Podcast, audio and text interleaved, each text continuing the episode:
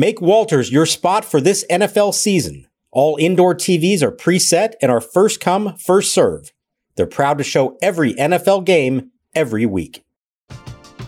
We're driven by the search for better. But when it comes to hiring, the best way to search for a candidate isn't to search at all. Don't search match with Indeed. Indeed is your matching and hiring platform with over 350 million global monthly visitors, according to Indeed data, and a matching engine that helps you find quality candidates fast. Ditch the busy work. Use Indeed for scheduling, screening, and messaging so you can connect with candidates faster. Leveraging over 140 million qualifications and preferences every day, Indeed's matching engine is constantly learning from your preferences, so the more you use Indeed, the better it gets.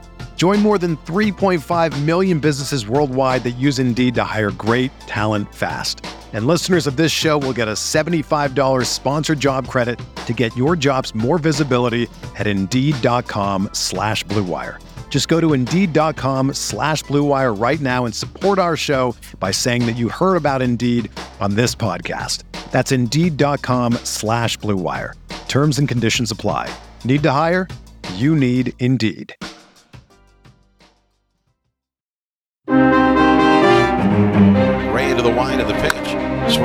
Fly ball, center field. Young going back, still back on the warning track, slowing up, and this ball is gone. Alfonso Rivas with his third home run this year in the big leagues. He had nine earlier in the season at AAA in the Padres organization. And the Pirates, two hits or two solo home runs. And here with two out of the bottom of the fifth, it's Pittsburgh two and Washington nothing. It's had only three base runners. Now the pitch swung on. It's popped up. Third base side, playable for Triolo, the third baseman into foul ground, and he makes the catch, and the game is over. And welcome to Nats Chat for Friday, September 15th, 2023. I'm Al Galdi, host of the Al Galdi podcast. Mark Zuckerman is off for this installment of the pod, but I'm pleased to be joined by the mastermind of the Nats Chat podcast, Tim Shovers. So we on Thursday afternoon had the shortest nine inning regular season game for the Nats since the franchise moved to Washington, D.C. in the 2004-2005 offseason. A 2-0 loss at the Pittsburgh Pirates and Game four of a four game series in which the Nats lost three games, the last three games. The game moved at like warp speed. The time of game ended up being one hour, 50 minutes. This was like a throwback to the 1910s, uh, what we had on display on Thursday afternoon. But this game also clinched the Nats having a fourth consecutive losing regular season. Obviously, nobody is surprised by that, but it is now official. The Nats, uh, for this regular season, 65 and 82. That is the second worst record in the National League. And uh, the September swoon continues. That's now just 4 and 13 over their last 17 games. Starting pitcher Josiah Gray on Thursday afternoon was really good, was so good to see that. We'll get to that in a bit. But Tim, I tell you, if you like your baseball games quick, you certainly got that on Thursday afternoon.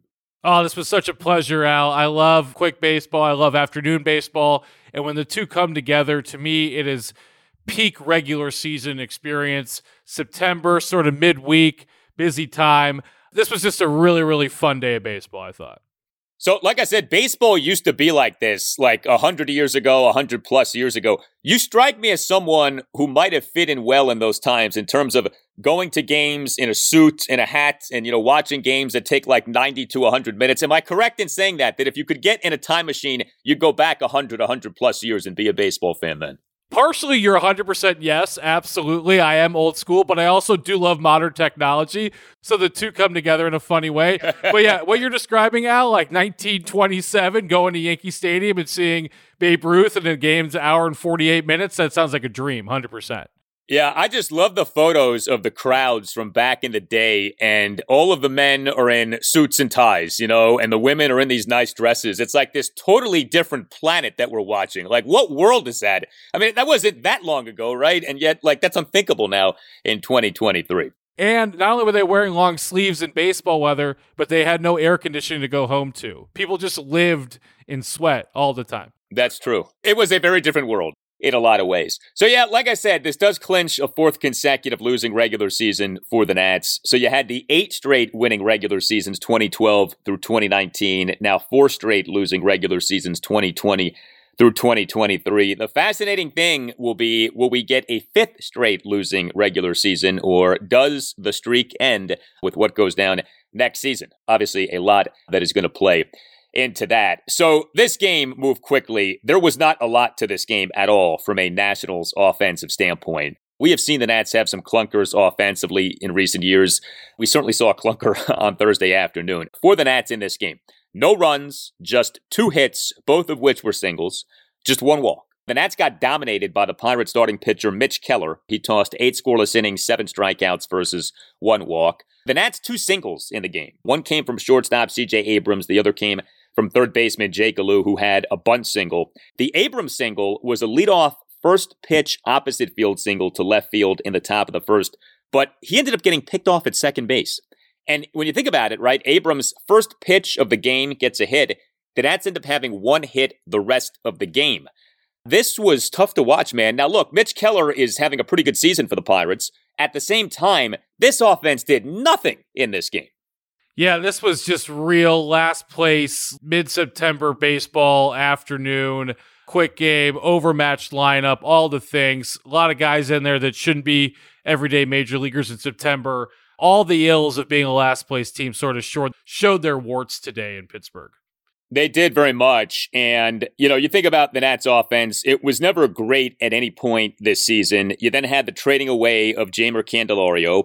Had the injury of Stone Garrett, which, you know, it sounds funny now to say this, but the Nats, I think, do miss him. Now, would he have stayed as hot as he was when he got hurt? I think that's a valid question to ask. Like, was he going to continue to be the productive player he was being for the rest of the season? I don't know about that, but he was doing well. And, you know, him going down just kind of coincide with this Nats season really falling off here. And, you know, not that that's the only reason, but I think that is a factor. And, you know, when you throw in things like Lane Thomas calming down his season in terms of what he was pre All Star break versus post All Star break, and, you know, CJ Abrams had the great July, has done some very good things in September, but did not have a particularly good August. And, you know, you're playing a bunch of younger players you're getting games like these. And, you know, the Nats aren't bad in every game, offensively speaking, but uh, there have been a lot of games recently in which there just has not been a lot going on. Quick plate appearances, quick outs, Nats not drawing walks, and, you know, continuing to have to rely on things like infield singles and errors and, you know, RBI groundouts, you know, things like that. And, of course, that's not a way to make a, uh, a true offensive living. But the bright spot for Thursday afternoon, and the thing that by far mattered the most, was the performance of Josiah Gray. So, Josiah Gray in this game on Thursday afternoon made a start for the first time in 11 days. The Nats have been trying a lot of different things with him in order to get him back on track. This has been one of the biggest storylines, maybe the biggest storyline for the Nats over the last month or so. What has happened to Josiah Gray? Well, Gray in this 2 0 loss at the Pirates was good. He was good for just a second time in seven starts, but he wasn't just good, he was really good. Josiah Gray on Thursday afternoon, two runs in six into third innings, 10 strikeouts versus no walks. I mean, this was ace like stuff that Josiah Gray put forth. The 10 strikeouts were his most in a game in this regular season. He gave up five hits, two solo homers, and three singles. But how about this? He threw a truckload of strikes. 88 pitches, 62 strikes versus a mere 26 balls. A massive problem for Gray. In his recent bad starts, had been throwing a lot of balls. Heck, even in his lone good start in recent weeks prior to this start on Thursday afternoon, Gray threw a ton of balls. Take you back to the 2 1 win at the New York Yankees on August 22nd. Gray in that game, one run in six innings. He did that despite issuing five walks and a hit by pitch, and despite throwing just 50 strikes versus 51 balls over 101 pitches. He threw more balls than strikes in that game. You did not have that in this game. He had a strikes to balls ratio better than 2 to 1. Really nice to see Josiah Gray do what he did. Yes, the Pirates are a bad hitting team, so you have to acknowledge that. But geez, if ever there was a pitcher on a last place team in September who needed to have a good outing, it felt like that guy was Josiah Gray to me, this is one of the best games of the season. If you're a Nats fan, I mean, forget the win loss for a second. They're you know they're whatever. They win 67, they win 68 games, and it's like if they want to make the playoffs next year, which there is a legitimate path to, Josiah Gray would be a big part of that. And he's pitched terribly lately, and he pitched well today. He dominated the game, and to me, this changes the entire equation right now with him in the immediacy and maybe he can end his season on a high note, which I think would do potentially wonders for him and for morale of the organization. So we'll see what happens following this. But Al, I look at this with 15 games to go. This happens. Like, man, this was a great day at the ballpark, I thought. I think it was really important that he did this. We had the conversation, Mark and I, after the taping of the previous show. Sometimes I wish we could just record our conversations that take place after we're done taping the show. But, you know, I, I said to Mark, if Gray struggles on Thursday, you really do wonder what's next for him this season. And does he maybe get shut down? Because this was put on a platter for him. I mean, you're given a bunch of extra rest. You're facing, again, one of the worst hitting teams in the majors in the Pirates. Like, if you're not going to do well in this spot, when exactly are you going to do well the rest of the season? Well, Gray rose to the occasion, and Gray did what he needed to do. He was so good. I had this thought after the game. It was like, maybe the Nats should shut him down and let this be the end, just because this was like, this would be like such a good ending to the season. But I, I, think when you're trying to develop a young pitcher, you don't do that. You don't play scared. Like there are 15 games left in the Nats regular season. Gray, in theory, could make three more starts. Like let's see him make three more good starts and then end the season. Like let's think about this in a positive way.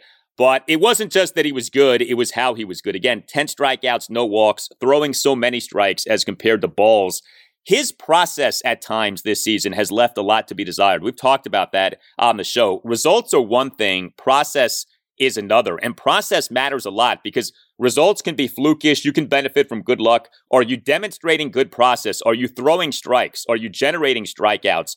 Gray hasn't always been doing those things this season. He certainly did those things on Thursday afternoon. Well, Al, there's something I want to work out with you in real time because you mentioned something I thought about before the show. I was mapping out after this, all right, 15 games left. What would Gray's start schedule be on normal rest? And it's like, okay, Tuesday next week at home against the White Sox. Then it'd be Sunday, home finale against the Braves, which they clinched the division, but maybe they haven't clinched home field yet. So that could matter to them in some form or fashion. And then the next start would be Friday in Atlanta, the final weekend. Either Atlanta's playing all their minor league guys, or again, it matters. Who knows? And I'm thinking, okay, what's the best way to end the season? Because again, talking about ending on a high note, and I was wondering, okay, is it one start? Is it two starts? Is it three? But maybe it is zero. At some point, it's like these few starts in the macro don't really matter. And should they just take it on and pull a Costanza, for lack of a better term? All right. That's it for me. Be good, everybody. You can make that case. I don't think it's crazy to make that case, but I don't like the feel of we fear the Braves. Two of the three starts would be against the Braves. We don't want him facing the Braves. If the Nats are going to get good again, they're going to have to beat the Braves, and their starting pitchers are going to have to do well against the Braves. And so I would like to think that Josiah Gray would be up for that. And, you know, he's a competitive guy. He's a professional. Like, to me, he should want to face the Braves and he should want to do well against the Braves. And look, would it be bad if he got shellacked in two starts against Atlanta? Yeah, it would be. okay, that would not feel good. But think about the flip side. What if he did well? You know, what if he ended his season with not just a gem in a loss at the Pirates, but also two respectable, if not good outings against the Braves mixed in with an outing against the White Sox? I'd love to see that. So, you know, I don't know how likely all of that would be, but I'd like to aim for that. I mean, you know, he's a young guy. You're trying to groom him here. And I think these starts, in addition to being, you know, efforts are learning experiences. They are chances to learn, they are chances to get better. He still has a ways to go in terms of learning and getting better. So I would hate to just punt on those opportunities, but you know, it's such a quirky schedule that the Nats have. And you look at how the regular season ends with each of the last nine games being against the Braves or the Orioles. You have seven games against Atlanta over the final nine games. I mean, that is so odd. You play the Braves 13 times this regular season, seven of the 13 come over the final nine games. That, that's just, that's wacko to me that that's the case, but that is the case. I mean, the schedule ain't changing. So we'll see. I think the other thing, too, would be you know, we don't know specifically about Gray. Is he on a workload limit? So can he make three more starts? Do they want to limit it to one or two more starts? Like, where are we with that? That's information that we don't have. Hey, are you a law firm partner or an associate stuck on an underperforming franchise? Do what Nationals legend Max Scherzer did demand a trade. He left the New York Mets, right? And uh, ended up on a contender in the American League. There might be greener pastures and a lot more money at another law firm for you and your team at another law firm, not to mention better management and better services to offer your clients. The law firm lateral partner market is still red hot, and Nats Chat sponsor Mason Kalfas is the best legal recruiter in Washington, D.C., or anywhere and Mason wants to help you find a new and better home. Mason Kalfas, he is the Scott Boras of legal recruiters. Put him to work for you. Mason will sit down with you and understand your practice and career or financial goals. He will confidentially discuss your candidacy with law firms that are contenders, not 60 win teams. You can reach Mason or any of his team of seven recruiters at 202 486 3535 or email Mason at mason at zenithlegal.com. That's 202 486 3535 or via email at mason at zenithlegal.com. Go Nats! Uh, the Nats will be contenders very soon, and you can be a contender even sooner. Given the Hollywood strike, SNL might not be coming back anytime soon. If you need your weekend update fix, then the Game Time app has you covered. Game Time will help you get those tickets to see Colin Jost and Michael Che this Friday night at DAR downtown. Game Time is the fast and easy way to buy tickets for all the sports, music, comedy, and theater near you. It's the fastest growing ticketing app in the country for a reason. Get images of your seat before you buy so you know exactly what to expect when you arrive. And listeners, download the Game Time app, create an account, and use code NATSCHAT for $20 off your first purchase. Terms apply. Again, create an account and redeem code NATSCHAT for $20 off. Download Game Time today. Last minute tickets, lowest price, guaranteed. Hey guys, it's Al Galdi here to tell you about another great deal being offered right now by Window Nation to listeners of the Nats Chat podcast. Window Nation is offering you even more. When it comes to new windows, Window Nation always gives you more, but now Window Nation is giving you even more. More. uh, the more windows that you buy, the more that you save, up to 50% off, plus a lot more. Pay nothing for two full years. Another amazing deal on the great windows that Window Nation can provide to listeners of the Nats Chat podcast. Save up to 50% with the purchase of a house of windows. You know, even given what has been happening with interest and mortgage rates, Window Nation still is keeping 0% interest for two years. Call 866 90 Nation or visit windownation.com. That's 866 90 Nation or windownation.com and tell Window Nation that you want the great deal that you heard about from Al Galdi on the Nats Chat podcast. Again, the more windows that you buy, the more that you save, up to 50% off, plus you pay nothing for two full years. That's 866 90 Nation or Window Nation com and make sure that you tell Window Nation that Al Galdi from the Nats Chat podcast sent you. We're driven by the search for better. But when it comes to hiring, the best way to search for a candidate isn't to search at all. Don't search match with Indeed. Indeed is your matching and hiring platform with over 350 million global monthly visitors, according to Indeed data, and a matching engine that helps you find quality candidates fast. Ditch the busy work. Use Indeed for scheduling, screening, and messaging so you can connect with candidates faster. Leveraging over 140 million qualifications and preferences every day, Indeed's matching engine is constantly learning from your preferences, so the more you use Indeed, the better it gets.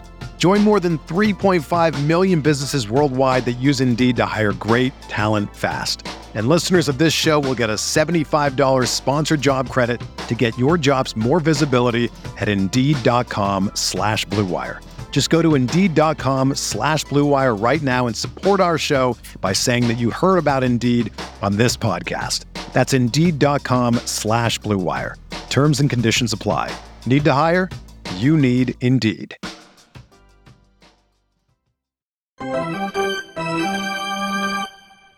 Here's your Dylan Crews update for the game played on Thursday in Harrisburg, Pennsylvania. Crews left field hitting second 0 for 2, did score a pair of runs, walked three times, one strikeout. He's hitting 185 OPS at 551. Brady House did homer his third since getting called up to Double A. The Senators defeated the Bowie Bay Sox 8 to 5.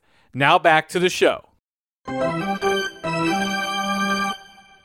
Well, you know, you go through the dog days of the, the rebuild, uh, and you know, you just hope to get an opportunity to, you know, have some of the glory that you know the rebuild brings you, and you know that's kind of was my thought process.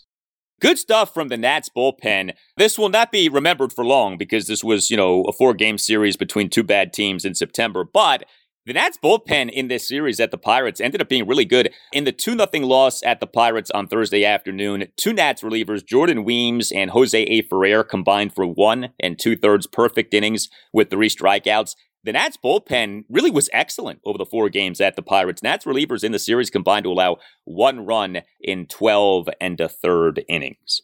So, the big topic with the Nats certainly in the last few days and you know really going back weeks now is what's going on with the front office now with the announced contract extension for Nats president of baseball operations and general manager Mike Rizzo. The announcement coming on Wednesday morning. We've gotten a lot of good feedback on this. You could always uh, email us, Nats Chat Podcast at gmail.com. We got this email from Joel Charney, who always sends us very smart, well thought emails about the Nats and Major League Baseball. Here is uh, Joel's email in part. Given the ownership situation, there was really no choice but to extend Rizzo since no promising general manager candidates were going to stake their futures on an ownership that may or may not be around for the long haul. So the fates of the Lerners and Rizzo were inextricably linked.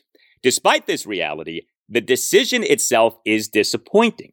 Mike Rizzo is 62 years old. There is no way that he's going to be able to adjust his core traditional approach and adopt analytical methods as the foundation of his strategy.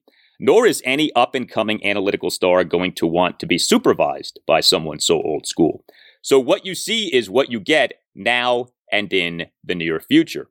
Al, you used to call Rizzo the ninja for, for, for, his incredible skill at making the right trades to strengthen the Nats roster. And the Juan Soto trade is well on its way towards being another Mike Rizzo ninja move. But the other components of the organization building have been mediocre to poor. Sticking with Rizzo as the overall leader offers little hope that this will change.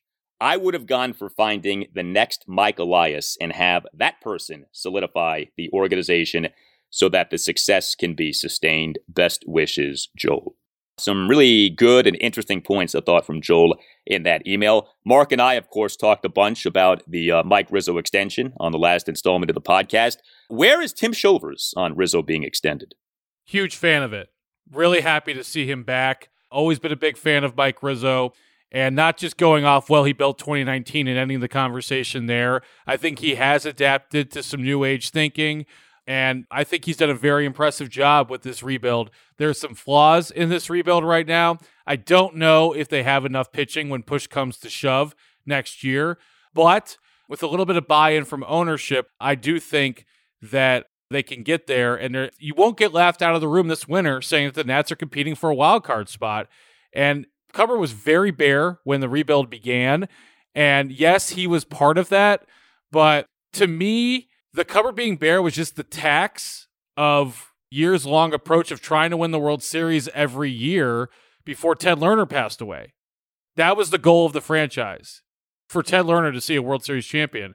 You know, nature was an everyday factor, and he delivered on it. The tax was a very barren rebuild. We've gotten through it. It could have been three years. It looks like he did it in two. So I'm glad to see what he has in store for us.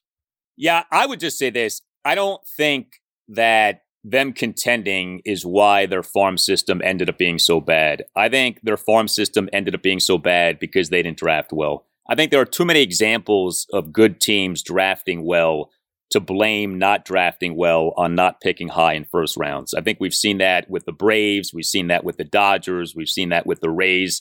I think it's an excuse that the Nats and people who want to defend the Nats put out there. And I'm not saying that's what you're doing, but I think that it's not unreasonable to say contend and also still have a good farm system. I think a lot of teams can do that. Now, it's not easy and it is made maybe more difficult by contending, but it is doable. And that the team, you know, didn't like it's not just that the farm system wasn't that good.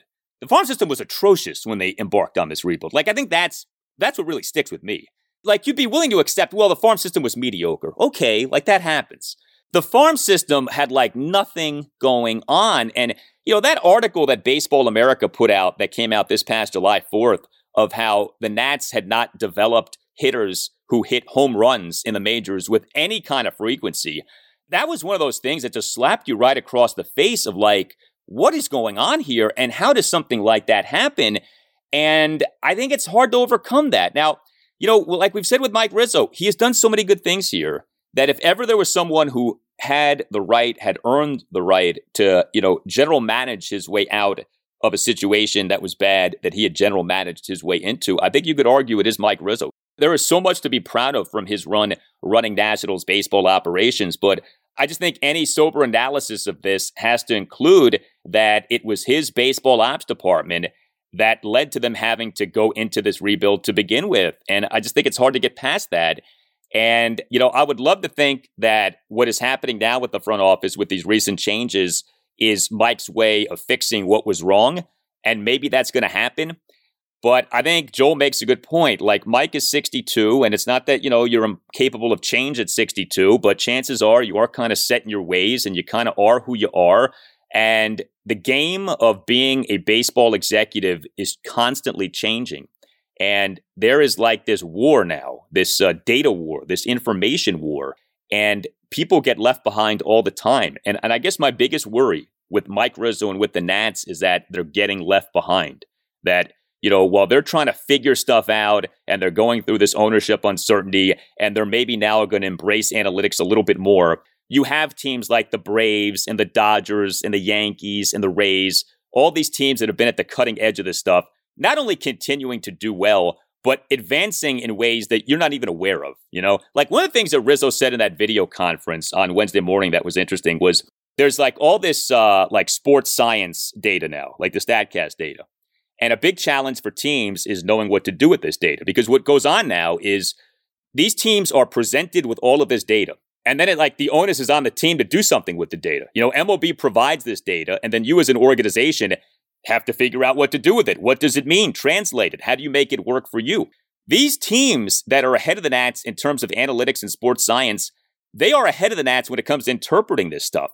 We have no idea what a team like the Braves has going on behind the scenes to where the Braves are at a point now where you would think they are far ahead of the Nats when it comes to this data and this information.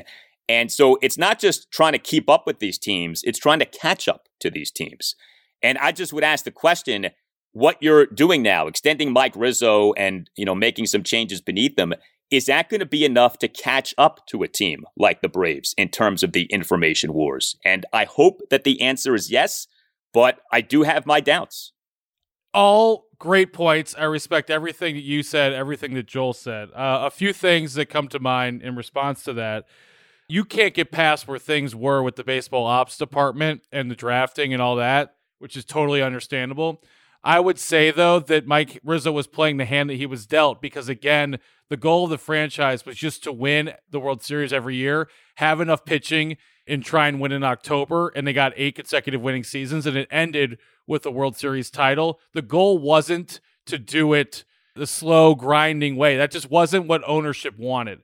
Yes, he made mistakes. Like Seth Romero, there's some terrible draft picks in there.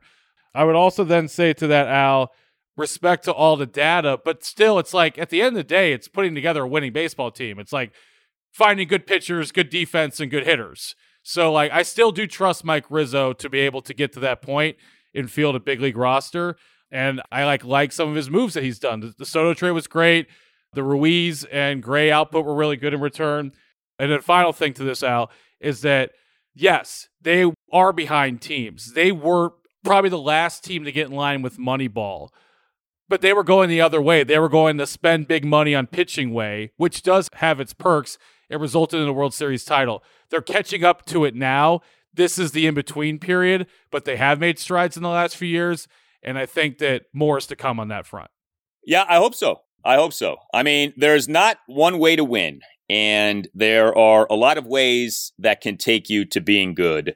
But as the sport continues to evolve and as there are things happening behind the scenes with teams that we have no idea about, you know, because teams are very secretive about this stuff.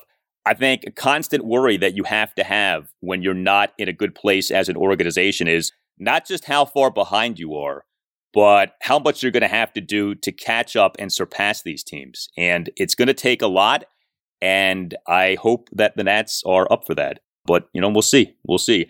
Mike Rizzo is staying, and, you know, it's going to end up being one of the longest tenures for any Washington, D.C. sports executive. This really is something. I mean, he got hired by the Nats in 2006. He gets promoted to interim GM in 2009 and has been the GM since then. You know, you think about across baseball, all of the changes that happen, you know, every year, but even just over, like, say, a five year period. Like, think about the New York Mets how many different front office hirings and firings they've had over just the last, say, five years. You know, managerial hirings and firings. And that the Nats have had the same guy running baseball operations since 2009 really is something. And of course, the Nats have had their share of managerial changes, right? But the constant has been Mike Rizzo, who's going to end up being here, you know, barring something shocking for a decade and a half plus. That is pretty crazy. That's not something that you see a lot in sports. Certainly not in baseball, but uh, we have it here in DC. I believe that breeds continuity. I like what the Heat have built in the NBA, for example. So I like that the Nats are going to come out of the rebuild on the other side of a World Series championship, run of last place, come out of it with the same GM and manager who were there for the Apex before in game seven. To me, that creates good culture within the building. You tell us what you think. Hit us up on Twitter at Nats underscore chat. You can email the show Nats Chat Podcast at gmail.com. Also, you can find us on our website too, natschatpodcast.com, at which you can buy a Nats Chat Podcast t shirt. All Nationals radio highlights on Nats Chat are courtesy of 1067 The Fan. A thank you to Tim Newmark for the Nats Chat Podcast music. Visit timnewmark.com. Next up for the Nats is a three game series at the National League Central leading Milwaukee Brewers Friday through Sunday. Game one Friday night at 8:10. Jake Irvin will be the Nats starting pitcher. For Tim Shovers, I'm Al Galdi. We thank you for listening, and we'll talk to you next time on the Nats Chat Podcast. Seven to five, the Senators on top. There's a drive into center field and deep. Racing back Williams. It's over his head and it's off the fence. House held up at first, so he is around to third, and Morales is into second base with a stand up double. That ball went an estimated 402 feet, 104 miles an hour.